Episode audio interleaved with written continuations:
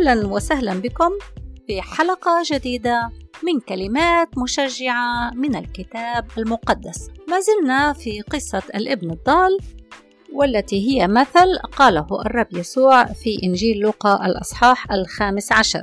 المثل ذكر ردا على الفريسيين والكتبة، وكما نرى في الأصحاح الخامس عشر العدد الأول: وكان جميع العشارين والخطاة يدنون منه ليسمعوه. كما نرى العشارون والخطاة كانوا أناس غير مقبولين في المجتمع، ولكن كانوا يقتربون من الرب يسوع لكي يسمعوه، لكي يتعلموا منه. فتذمر الفريسيون والكتبة قائلين: هذا يقبل خطاة ويأكل معهم. فكلمهم بهذا المثل، كلمهم بثلاث أمثال، وآخر مثل هو مثل الابن الضال.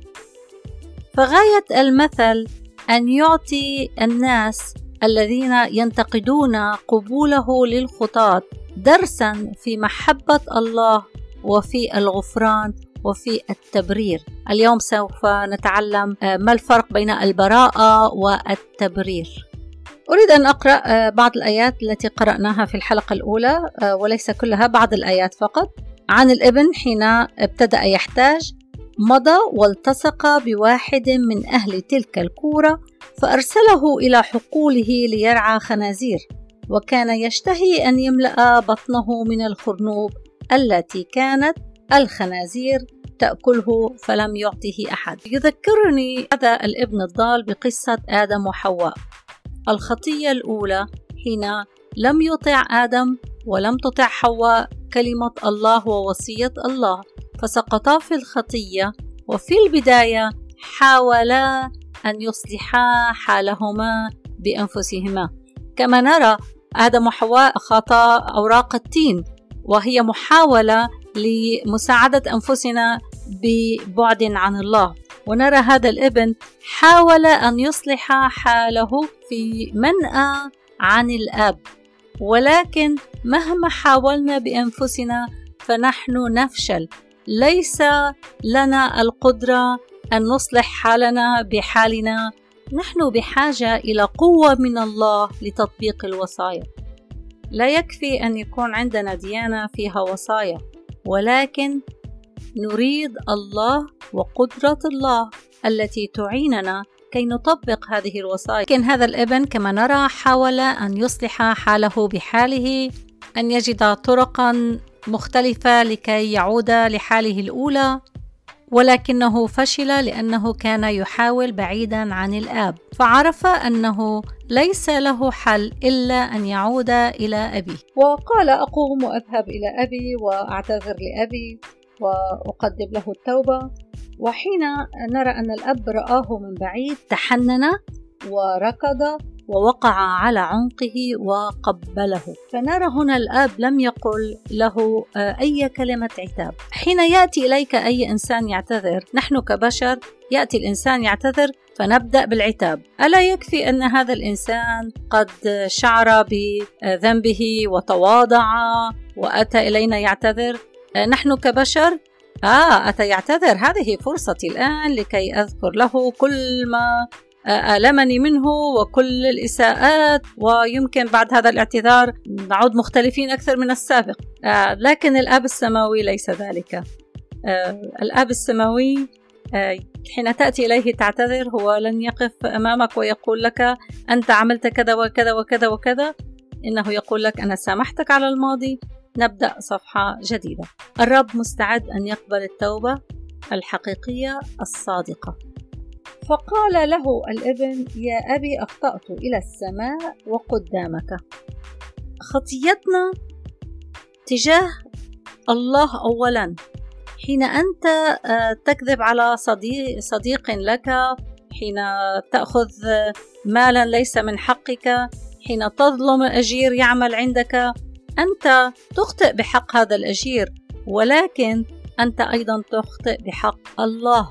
يقول الوحي المقدس في ملاخي: وأقترب للحكم وأكون شاهدا سريعا على السحرة وعلى الفاسقين وعلى الحالفين زورا وعلى السالبين أجرة الأجير الأرملة واليتيم، ومن يصد الغريب ولا يخشاني قال رب الجنود.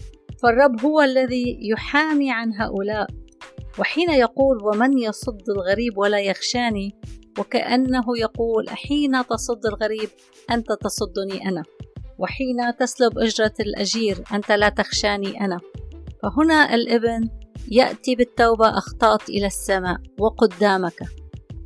فننظر لحالتنا، أي خطية أي ذنب نعمله، نحن نعمل الخطية أمام الله، الله يراها وهي بحق الله. ليس هناك كذبة بيضاء وكذبة سوداء، ليس هناك خطية صغيرة وكبيرة، لأن الخطية كلها كبيرة لأنها بحق الله العظيم الله القدوس. قال الأب لعبيده أخرجوا الحلة الأولى وألبسوه، واجعلوا خاتما في يده وحذاء في رجليه. أتوقف الآن عند قال الأب لعبيده أخرجوا الحلة الأولى. تأملوا معي، الأب يقول أخرجوا الحلة الأولى. ماذا يعني الحلة الأولى؟ حين يقول هذه العبارة بقل التعريف، معناها هناك حلة موضوعة في البيت جاهزة خصيصا لعودة هذا الابن. وهنا نرى أن الأب برر الابن وليس برأه. هناك فرق بين التبرئة أو التبرير والبراءة. البراءة هي أن نقول أن هذا المتهم الذي نسبنا إليه تهمة معينة هو بريء ولم يرتكب تلك الجرائم، هذه براءة. ولكن التبرير هو أن نبرئ المتهم من التهمة التي فعلا ارتكبها، فهو مبرر وليس بريء. والآن هل هذا الابن بريء أم مبرر؟ طبعا لو فكرنا جيدا هو ليس بريء، فهو أخطأ، ولكن هو مبرر. وهذا ما يفعله معنا الرب يسوع. نحن لسنا بريئين من الخطية، ولكن هو بررنا، إذ أخذ خطايانا ومات بهذه الخطايا، أخذ هذه الخطايا على الصليب، حملها على نفسه على الصليب ليعطينا بره، ليعطينا بره. يقول الكتاب المقدس في سفر أشعياء فرحا أفرح بالرب، تبتهج نفسي بإلهي، لأنه ألبسني ثياب الخلاص، كساني رداء البر. هذا رداء البر هو الذي يعطينا إياه الرب يسوع، لأنه أخذ عقاب خطيتنا على الصليب، ألبسنا ثوب الخلاص وكسانا رداء البر. فهذا الرداء الحلة الأولى هي ترمز لرداء البر التي يعطينا إياه الرب يسوع. كيف يتم هذا التبرير؟ الجميع هم خطاة. الكتاب المقدس يخبرنا أن الجميع أخطأوا، الجميع زاغوا وفسدوا، وليس من يعمل صلاحا ولا واحد. ولكن في تدبير الله هناك خطة الخلاص، أن يأتي المسيح الطاهر الذي لم يعمل أي ذنب، ولكن حمل ذنبنا وصار كفارة عن خطايانا، كفر عن خطايانا. نعم، لقد دفع ثمن خطايانا كاملا على عود الصليب، وما علينا إلا أن نأتي إليه.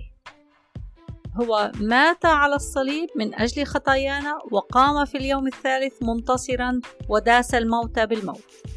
إلى هنا قام وهو حي، حي إلى أبد الآبدين ودهر الداهرين، وهو معنا إلى انقضاء الدهر، هو معنا في كل حين، هو معك الآن وأنت تستمع إلى هذه الكلمات.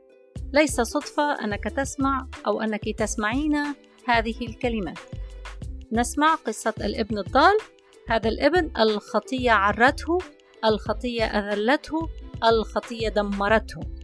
كلما ابتعدنا عن هذا الإله القدوس وعشنا في الخطية، كلما اقتربنا إلى عالم الدمار. صدقوني، الخطية تأتي لنا بالدمار عاجلا أم آجلا. دائما أقول من يلعب بالنار يحرق يديه ويحرق نفسه، هذا قانون معروف. لا يمكن أن تلعب بالنار بدون أن تؤذي نفسك. وهكذا لا يمكن أن تذهب إلى عالم الشر بدون أن تدفع الثمن. لا تنتظر حتى تصل إلى حالة مزرية، إلى حالة الرجوع فيها يكون بعد دمار شديد. لا تنتظر حتى تصبح مثل هذا الولد الذي أصبح في رعاية الخنازير، وحتى رعاية الخنازير لم يستطع أن يأكل من الخرنوب الذي يأكله الخنازير. الآب السماوي بانتظارك في حلة حلة جديدة، رداء البر، رداء الخلاص. أتمنى أن تصلي معي هذه الصلاة، أن تصلي معي أختي وأخي هذه الصلاة. يا رب، أخطأت إلى السماء وقدامك، آتي إليك بتوبة، اقبل توبتي يا رب. أنا أعرف أن يسوع المسيح مات على الصليب ليدفع أجرة خطاياي، وقام من الموت منتصرا. سامحني يا رب على الماضي، واعطني قلبا جديدا. أتوب إليك هذا اليوم. أرجو أن تكون أخي وتكوني أختي قد صليتم معي هذه الصلاة ونلتم الحياة الجديدة. تذكروا معي هذه الآية: وأما كل الذين قبلوه فأعطاهم سلطانا أن يصيروا أولاد الله، أي المؤمنون باسمه. إن كنت قد صليت معي هذه الصلاة فأنت ابن لله الآن. ألقاكم في الحلقة القادمة أيضا مع الابن الضال. سلام المسيح معكم ويملأ حياتكم وأفكاركم. شكرا. كنتم مع برنامج كلمات مشجعة من الكتاب المقدس.